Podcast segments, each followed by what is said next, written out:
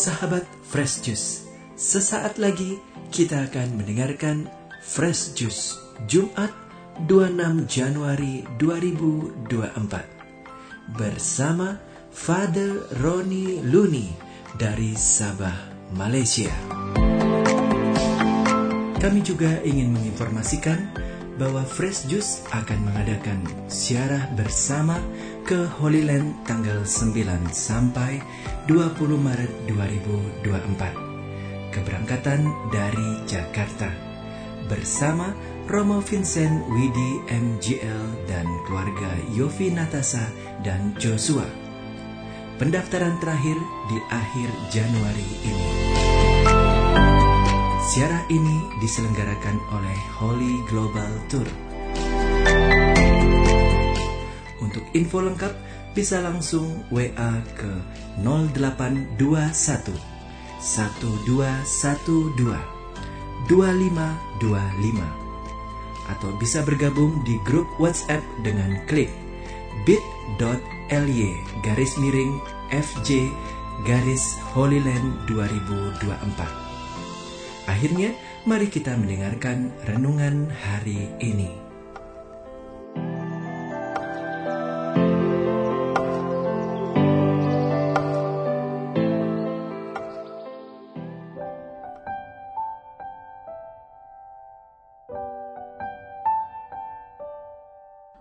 Salam damai dan kasih Kristus kepada semua pendengar setia Juice yang dikasihi Tuhan.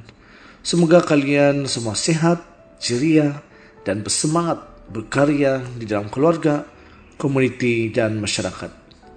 Saudara dan saudari, renungan kita pada hari ini diambil daripada Injil Lukas bab 10 ayat 1 sehingga ayat 9 yang bercerita tentang panggilan Tuhan.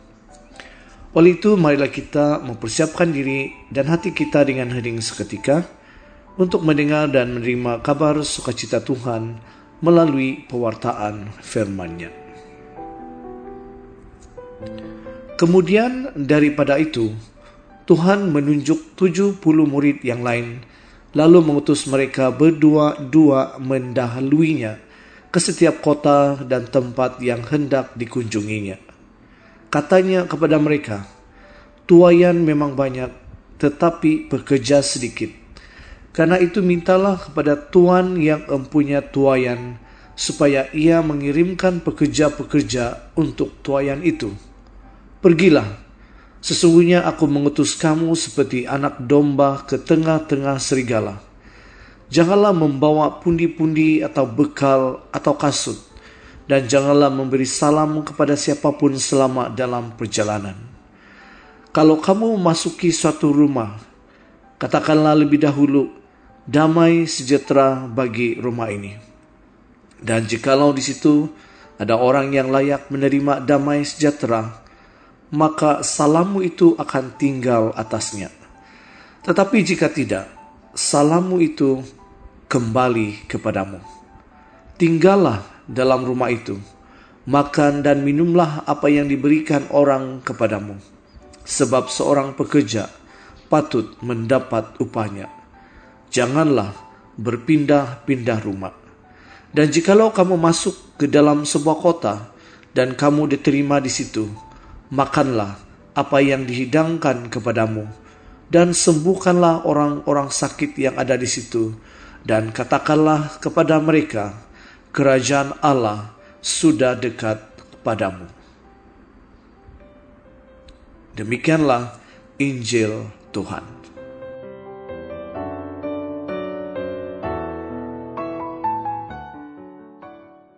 Saudara dan saudari yang dikasihi Tuhan, panggilan melayani Tuhan tidak terjadi dengan sendirinya.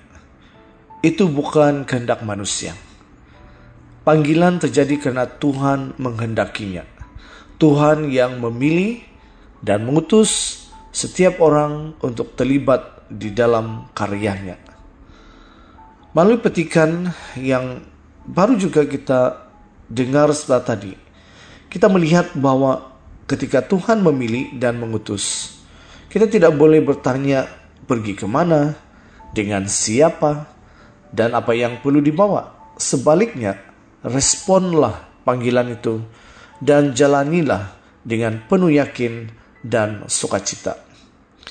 Ketika Tuhan menunjuk 70 murid dan mengutus mereka pergi ke setiap kota dan tempat, Dialah yang memberitahukan dengan siapa mereka bekerja, bagaimana menghadapi situasi pelayanan dan karakter manusia yang beragam, serta bagaimana seharusnya bersikap ketika mengalami penerimaan atau penolakan.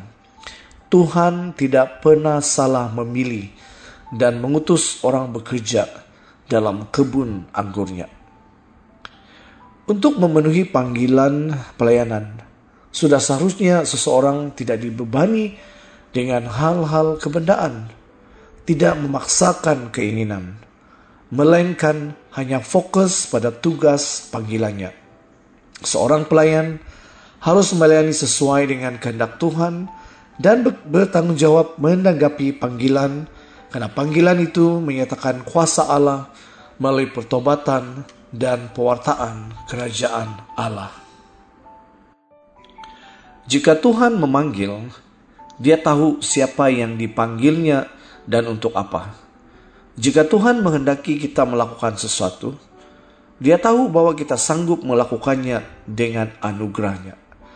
Tuhan kita adalah Allah yang Maha Besar dan Ia sanggup melakukan segala perkara. Dia yang mengatur alam semesta, Dia yang mempunyai bumi dan segala isinya, laut serta segala yang diam di dalamnya. Kitalah yang sering kali berpikir sempit dan kerdil, membuat Tuhan itu seolah-olah tidak mampu berbuat apa-apa. Kepicikan dan kekerdilan iman kita lah yang menjadi penghalang bagi kita untuk mampu melihat kebesaran Allah atas seluruh ciptaannya, termasuk juga atas hidup kita. Para hamba Tuhan yang sungguh-sungguh memiliki panggilan Allah dalam hidupnya telah membuktikan dengan nyata bahwa kebenaran panggilannya yang tidak pernah salah. Tuhan tidak mungkin memberikan mandat agar kita memberitakan Injil, menjadi saksinya sampai ke ujung bumi, dan memuridkan segala bangsa baginya jika dia tahu bahwa kita tidak sanggup melakukannya? Bukankah ia telah berjanji bahwa kita akan diperlengkapi dengan kekuatan kuasa roh kudus untuk menjadi saksinya sampai ke ujung bumi? Di situlah letaknya kesanggupan kita, yaitu Tuhan yang memanggil. Ia juga yang akan memperlengkapi dan menyertai sesuai dengan janjinya. Tahukah saudara dan saudari bahwa ada perbedaan yang cukup jelas antara melayani Tuhan dan melayani pekerjaan Tuhan. Melayani Tuhan adalah seperti Maria. Yang disebut melayani Tuhan adalah berdoa, membangun hubungan yang intim, yang akrab, serta menanti-nantikan Tuhan. Manakala melayani pekerjaan Tuhan adalah seperti Marta. Yang disebut melayani pekerjaan Tuhan adalah seperti menjadi pemimpin pujian, pemusik, guru sekolah minggu, dan lain-lain. Ramai orang yang suka melayani pekerjaan Tuhan, tetapi tidak suka melayani Tuhan. Orang yang melayani Tuhan seharusnya pasti akan melayani pekerjaan Tuhan. Tetapi belum tentu orang yang melayani pekerjaan Tuhan akan melayani Tuhan. Nah, ingatlah saudara dan saudari, panggilan melayani Tuhan merupakan anugerah yang diberikan kepada kita seturut kehendaknya. Karena itu, setiap orang yang dipanggil dalam pelayanan harus menyatakan kerelaan tanpa paksaan karena panggilan pelayanan tersebut adalah kesempatan yang dianugerahkan Tuhan. Jika melayani hanya menginginkan tempat yang aman dan nyaman, kehidupan yang terjamin, mendapat penghormatan dan penghargaan, maka janganlah memberi diri kalian menjadi pelayan. Semua itu bukanlah dasar pelayanan yang diajarkan Tuhan Ingatlah, panggilan melayani Tuhan menuntut kesediaan diri melayani seturut kehendak Tuhan. Motivasi pelayanan kita adalah kasih. Kita harus senantiasa termotivasikan oleh kasih Tuhan yang ada di dalam kita karena kasih Tuhan sudah dicurahkan di dalam kita. Kasih Tuhan membuat kita sabar, murah hati, tidak iri hati dengan teman sepelayanan, tidak sombong, tidak egois, tidak bersuka cita karena ketidakadilan, tetapi karena kebenaran, sabar menunggu sesuatu, percaya segala sesuatu, dan mengharapkan segala sesuatu. Kasih itu memberi, bukan menerima. Salurkan atau alirkan kasih Tuhan yang ada di dalam hati kita. Jangan biarkan apa pun menyumbat kasih Tuhan mengalir dari hati kita. Itulah sebabnya kita harus senantiasa menjaga hati kita dengan segala kewaspadaan, karena dari situlah terpancar kehidupan. Jangan biarkan hati kita tercemar atau dicemari dengan apa pun. Sekian saja renungan hari ini. Semoga kita berjumpa lagi di seri renungan yang seterusnya. Tuhan memberkati dan salam Fresh dari Sabah, Malaysia.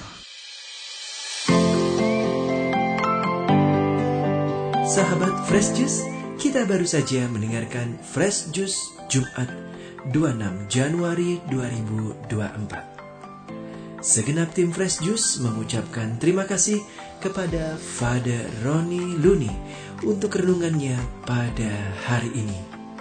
Sampai berjumpa kembali dalam Fresh Juice edisi selanjutnya. Tetap semangat, jaga kesehatan, dan salam Fresh Juice.